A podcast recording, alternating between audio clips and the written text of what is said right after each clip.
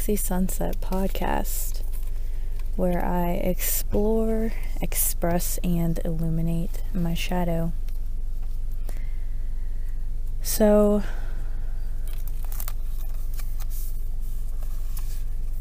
the time is 2:31 p.m. in this beautiful afternoon where I live. And the moon is in Gemini. And the sun is in Pisces. So happy mermaid season to all of you out there. It is officially Pisces season. So, today's episode is going to be about intersectionality and the shadowy aspects of socialization. And of course, this will be a bunch of story times. and I want to start this off by asking the question what is intersectionality? So I wanted to actually look up this word on the spot as I record. So, intersectionality, noun. The interconnected nature of social categorizations such as race, class, class, and gender as they apply to a given individual or group, regarded as creating overlapping and interdependent systems of discrimination and disadvantage. Through an awareness of intersectionality, we can better acknowledge and ground the differences among us. Hmm. Okay. So, a lot has happened in the past year there were riots, and most recently, there have been attacks amongst Asian sent Asian American folk. And I admit that I am not one to share any of my opinions, any political opinions specifically on my social media, even if it's private, but any of my social media, it's just nothing that I really talk about because I have always felt that I've had such a skewed and strange perspective when it came to race. And when I was introduced to intersectionality, first it was through a lecture by Jordan Peterson, who was saying it was a myth, which I won't really speak on, but that was my first introduction to it. And I had seen the word around places, but I didn't really understand it. And then I had a friend of mine who um, is very keen and hip to that realm of um, social justice.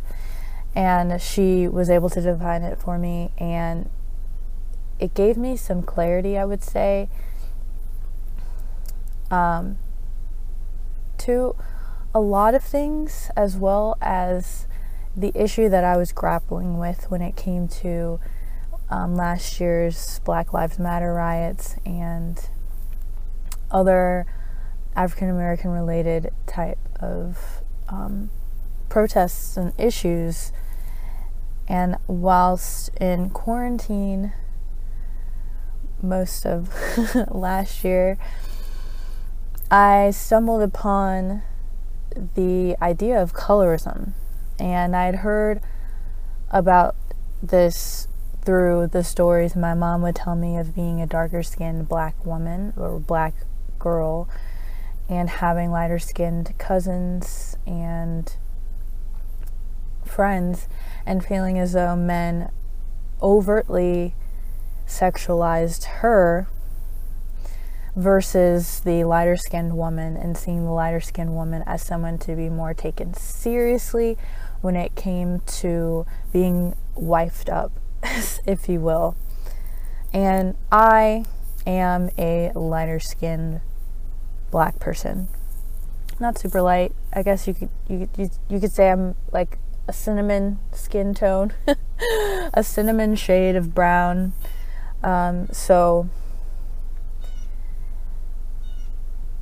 I guess there is some privilege to being a certain shade of brown, and that could be debatable amongst all um, brown olive tone minority folk that there has been some prejudices amongst people who are not the quote lighter shade of brown but I'm getting ahead of myself. So last October I was in um, I was at a women's retreat it was my first like go away retreat and a very beautiful experience. Uh, 10 out of 10 would recommend. And um, one of the mornings we woke up and over some tea as a group, we were asked a number of questions to kind of have a group discussion about. And the big question that I think flows really well with this episode is in what way are you privileged? And I was the only black person there.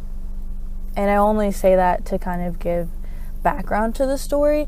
The woman who was facilitating the retreat was Hispanic, so I wasn't the only minority, but I was the only black person there. And that kind of bleeds into why I have such a unique standpoint when it comes to race.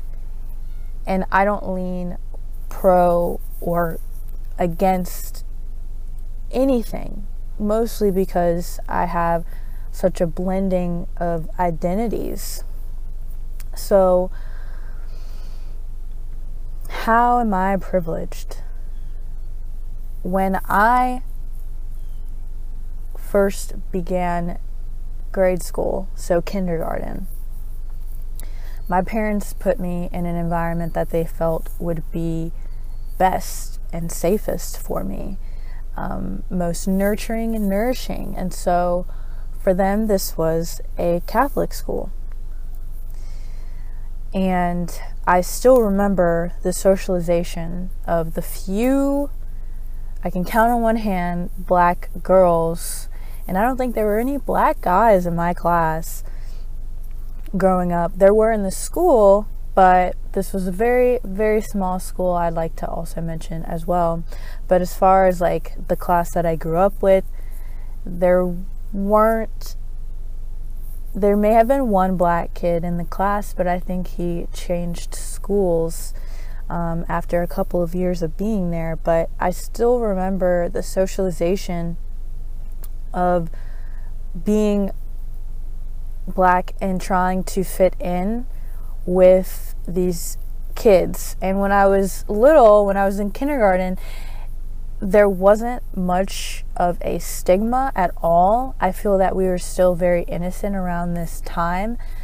And the white kids really didn't treat me any differently. In fact, I think they were very excited to have me there as a new student at that school. But it wasn't until I'd say maybe um, second or third grade that there was a shift and change in how some of the kids would treat me. And, um, or even noticing how some of the teachers or coaches were treating some of the other kids. Um, and even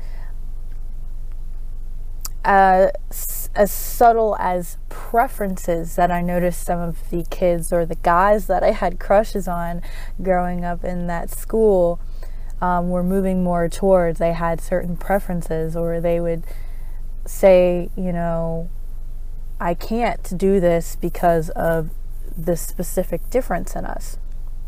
So, it started as small as noticing that the black girls in my class were almost competing to be more in line and more aligned with the ideal or the majority, which was white. So some girls, and th- and this is so so young. I was at the school um, until I was about eleven. So this is I'm talking around the time of like age five to age maybe like eight or nine that this was going on. Some of the girls would claim that they were not just black, they were a bunch of other things. They were part Native American, they were part this, part that.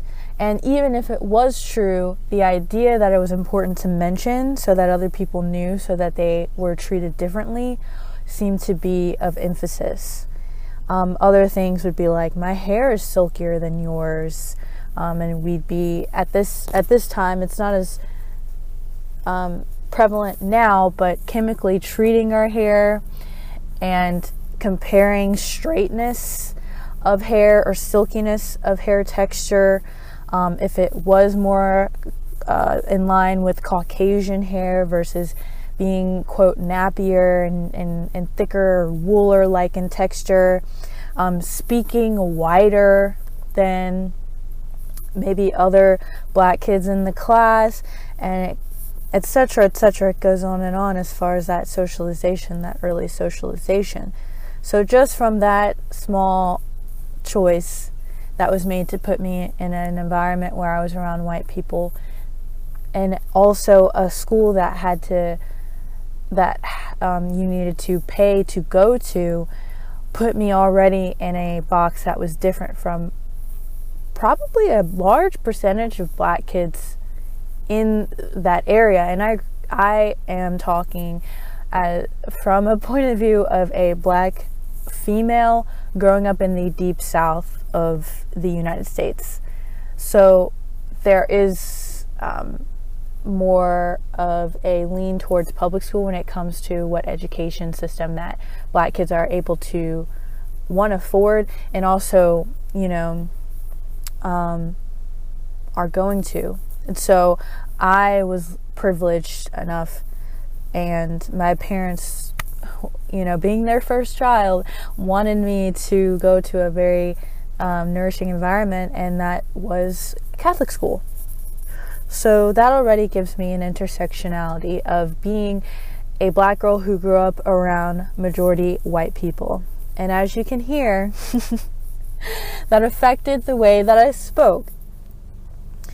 So when I changed schools from Catholic school to a we call a magnet school, which is you have to test to get in. So there's still a filtration system, but it's still more public than private because there's no fee. The the filtration system isn't the money; it is the um, intelligence of the student. Um, and so when I had that shift I noticed that there were people who identified that I spoke differently. And this was when, after I got out of the Catholic school system, this was when I began getting comments about, oh, Tiffany, you sound white. Why do you sound like that? Or even some kids, one kid in particular, didn't like me when I transferred solely for the fact that he thought I was fake because of the way that I spoke. So this was when I was segregated and separate and identified as separate from even people in my own race. so, this is another intersectionality, and everybody has their own story, and I think this is important to kind of delve into as a side note. Um, our socialization and the effects of it and how that makes us different from our own race because just because we take these standardized tests and they or a census and they have us check off a certain box that identifies what we are based on what our parents are that doesn't mean that we fit into that genre of um, ethnicity. There's so many differences within us um, besides that. So I digress. The next year, this is uh, I was about age 13. I had an affinity with the 80s. I loved 80s movies. And I also really loved metal scene the scene kid like scene the scene kid scene the emo kid scene. I wore a ton of black like um i was the typical angsty kid except i was black. So that gave me this sort of strange edge and fortunately for me there were like a handful again i can count on my on my one hand of black girls that also fell into that goth emo black girl like angsty genre of like expression. Um, however at that time my parents especially my mom was just completely confused and would say certain things like that's white people shit. And it wasn't until years later did she kind of like identify and understand like the beauty in rock metal and classic rock music but um and I can still appreciate literally any genre of music but this gave me another layer of separation and intersectionality from um, my own race. And yeah being that girl who grew up around white people, and even to this day, there are people who ask me where I'm from. Um, and trying to understand how I'm able to quote sound white or articulate in the ways that I do. Um, there was a job that I had at uh, the country club here where where I'm from, and there was a man who um, was a manager for a short period of time at the country club, and he had a daughter come in to visit and work for the uh, for a short time, and she was Japanese and trying to learn English, and he would constantly compliment me, and she would too, and they would speak Japanese to each other and, and come up to me and compliment me on my English and how beautifully I spoke. And I even had a, a member at that country club. We had comment cards, so they were just reviews, like hard, hard copy, tangible reviews of their service there, and you know, for them to kind of keep track of how servers and the service is um, standard wise. And so there was one person who left me a comment card about how she could listen to me talk all day in the, the table. It was like a party of 10 or something like that. They were just in awe of the way that I spoke and they were just, you know, how white people can be a little bit depending on the black person, I'm pretty lenient about that. But you know, some black people would be like, "Wow, why do they think that it's so crazy that I articulate and speak in an intellectual way, but they were just like, wow, you should be a speaker. Oh my gosh. Like, I love your speaking voice. I love your voice. and so that's just been one main thing that I feel like has stuck with me. Black people, white people, obviously J- Japanese, one, this one Japanese girl they all are very intrigued and even enamored by the way that I speak. So it's a blessing and disguise, I would say. Um, I even had one other member who was a speech pathologist, and she said, You don't have a black dialect, and you certainly don't have a southern accent. Like, where are you from? And it it takes I get offended by strange things. It's definitely not race things, but I was still kind of like, "Whoa, um thank you." So I told her where I was from, then she asked me where my parents are from, and I told her where they were from, and then after that she asked me what school I went to, and then she was still confused. She was still like, How is this child speaking this way? But yeah, um, and of course, to the other angle of this is being around black people who don't speak this way, who speak, quote, ghetto, or my mom likes to use the word, they have a flat way of speaking. And because I speak this way, and because of the stigma of being light skinned and being a light skinned black girl has this like sort of the, the running joke of light skinned people in the black community is that they're more stuck up, they're more self centered, they're more into themselves, they're bougie, da da da da da. So there's this kind of stereotyping that can happen when I'm amongst other black people who just assume that I'm stuck up or think highly of myself or I'm in this kind of like pedestal because of the way that I speak. So, because of all of this, because of the colorism, um, I'm also I've also been athletic most of my life. So I'm I'm gonna go into some other intersectional, basically just fucking labels that can place you in a category where you may have more privileges than other people. So mine are that I'm lighter skinned, so there's the colorism aspect. Um, I feel objectively, I think that's the right word, objectively from the experiences that I've had that I am attractive. So that gives uh, a person a, a certain level of privilege. I am also a female and I have been able to get out of tickets with cops. And being a female, um, whether we want to admit it or not, there are some privileges in having a vagina. And that leads me into being cisgendered. So there's no like, what is she kind of stigma when it comes to that. And so I would say back to the comment about the getting pulled over and getting out of tickets. I feel very confident in saying that as a man, it's probably a lot harder to weasel your way out of getting in trouble with a cop.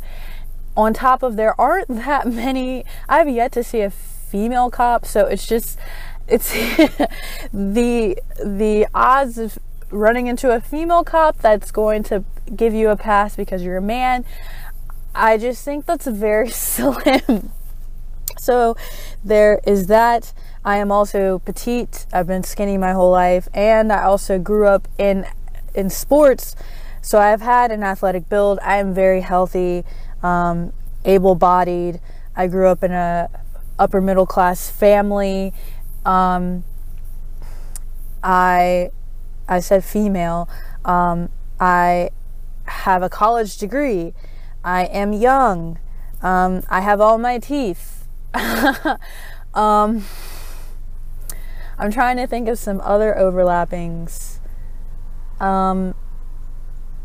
I was lucky enough to be exposed in high school. I went to two different high schools, one of which was so diverse that we had literally a, we had at least one student from every continent at this school. So a lot of kids aren't lucky enough to be exposed to people of every culture and race and even identity and sexuality. So that's another way that I would say that I'm privileged. And so it gives me this very broad angle in which I judge and also take stance amongst racial issues.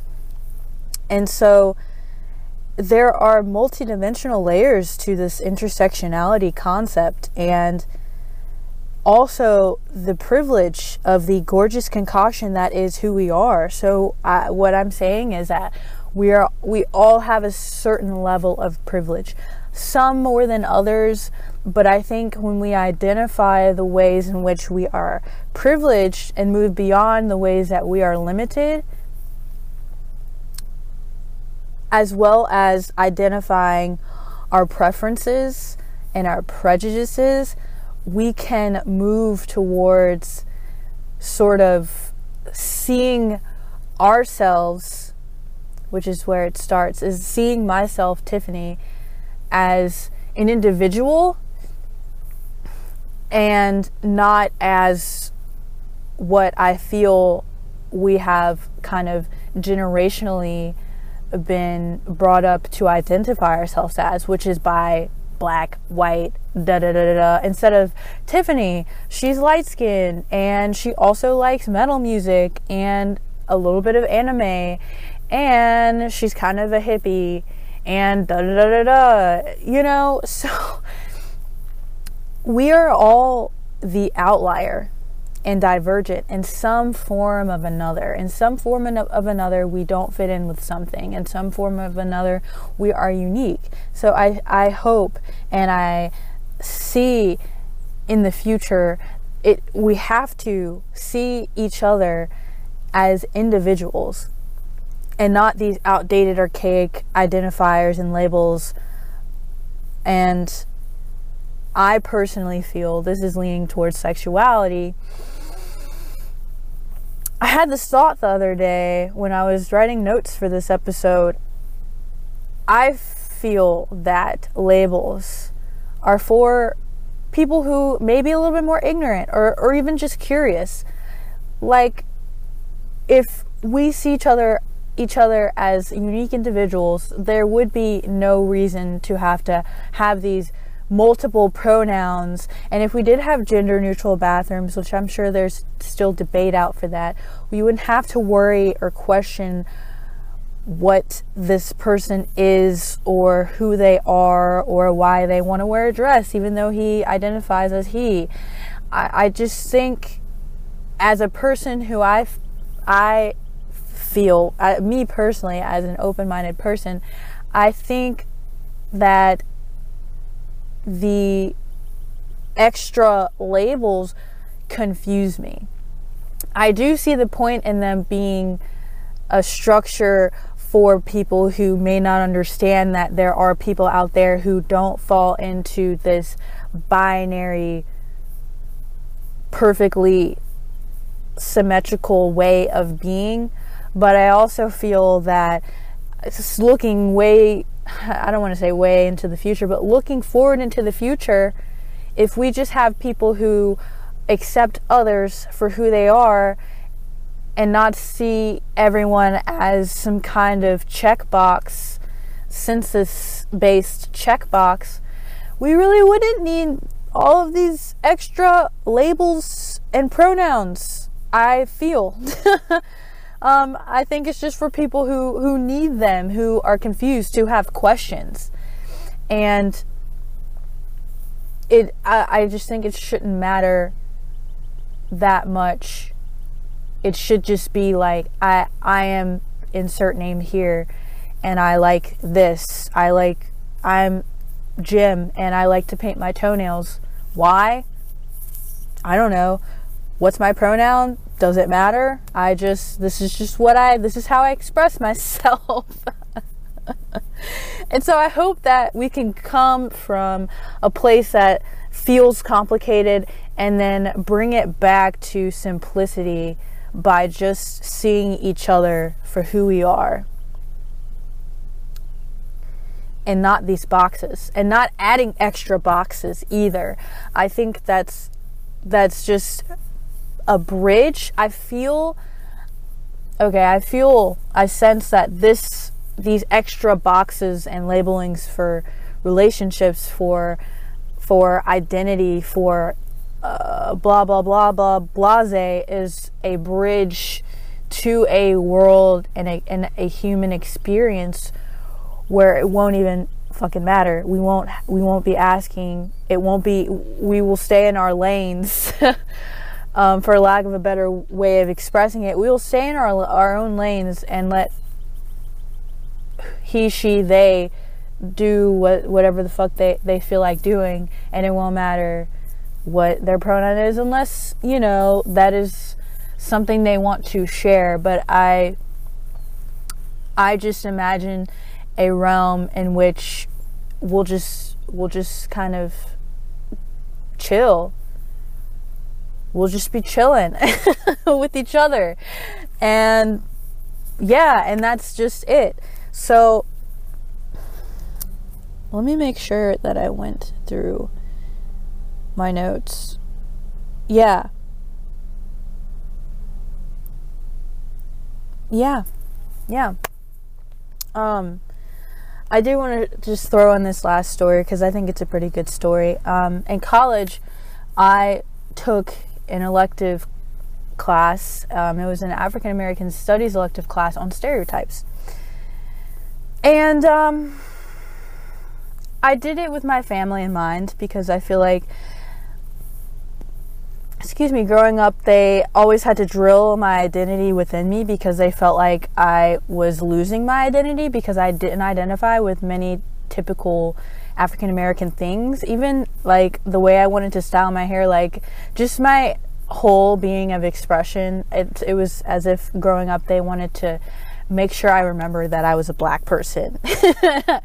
so with that in mind, I was like, maybe, you know, I didn't tell them I was taking the class, but I was like, oh, you know, I'll just sign up for this African American Studies class. It seems interesting. I think they'd be very proud of me for doing it. But it became this class in which almost like a venting session to shit on white people. And I have never felt so uncomfortable sharing my opinion in any class than I did there. And the only reason why I almost failed the class was because I stopped showing up. And there were a lot of things said that hurt me. And I'm black. and I just it just felt like like it felt like the other end of the spectrum that isn't helpful. It doesn't help if we hate white people, and it, I mean, obviously, black people have been hated on for a long time, as well as other people have been hated on and enslaved for a long time since humans existed. People have been, some group of people have been enslaved, hated upon, disliked, and discriminated against. And so I think that if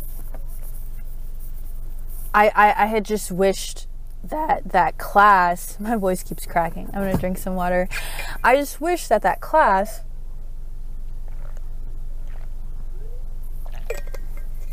would have been a little bit more holistic more wholesome i didn't share not jack shit about my opinions and i grew up you know around white people yes but in high school a lot of my white friends lived in trailers.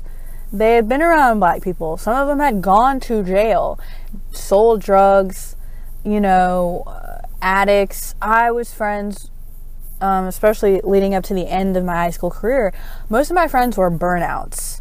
They were burnout hippie kids or like metalhead kids and they didn't they didn't give a fuck that I was black, which is why I hung out with them because I felt more judged by black people than I did by those outcasted, like misfits, which is, you know, what I loved most about them. And unfortunately, that class I feel like made me feel even more outcasted than I was hoping to feel because of their opinions. And that's what I feel we should recognize, hopefully without the feeling of isolation like I had, uh, to recognize that within our circle of friends or within our racial group of people that look like us, there there's just some shit that we don't have in common. And unfortunately, that class that I had, those people, majority of those people had not had many experiences with white people and they expected the white people to come to their side and ask questions. But if we aren't open either, how the fuck is that going to happen? And so I think there's a need for compassion. There's a need for willingness to understand our brothers and sisters. And we all, as humans, are brothers and sisters.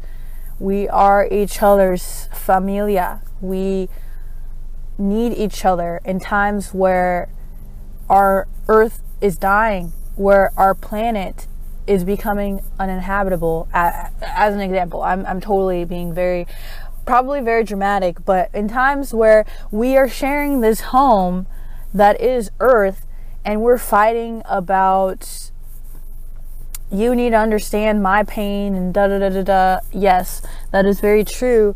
But within that, you know, racial pain, there are family, generational pains that people are dealing with, traumas, programming, conditioning. And so this is where the compassion comes in is identifying that there's a lot of other aspects and layers of intersectionality, inter trauma intersectionality. I don't know if that's yeah, intersectionality of trauma that we are also dealing with that can make it harder for us to kind of see those issues. And so, as I'm saying that, I'm realizing, you know, the people that I was in this African American studies class with also had a lot of trauma that was related to white people. I had some, but I also have intersectionalities that allow me to be more accepted by white people. And the white people that I experienced in my life were very eccentric and different. And I also had most of, I had a lot of best girlfriends that were Hispanic, of Spanish descent. And then I went to a school where there were literally people from all over the world that went to school with me. And so those people in that class did not have that experience. And so they had a lot of prejudices and hangups, stigma, and pain that made me feel one, privileged, blessed, but also isolated and just unable to share my point of view and opinions because of yeah because of all that they had felt about specifically white people. And um, it made me sad. It made me really upset and sad. It also made me my ego say you know what? I'm the most open-minded motherfucker in this place. I don't even need this class. Doesn't matter i think i ended up with a d but I'm not I mean I'm I'm here now. So I survived. It's fine but I um, I'm gonna end this soapbox with a question for you and that is in what ways are you privileged and how are you privileged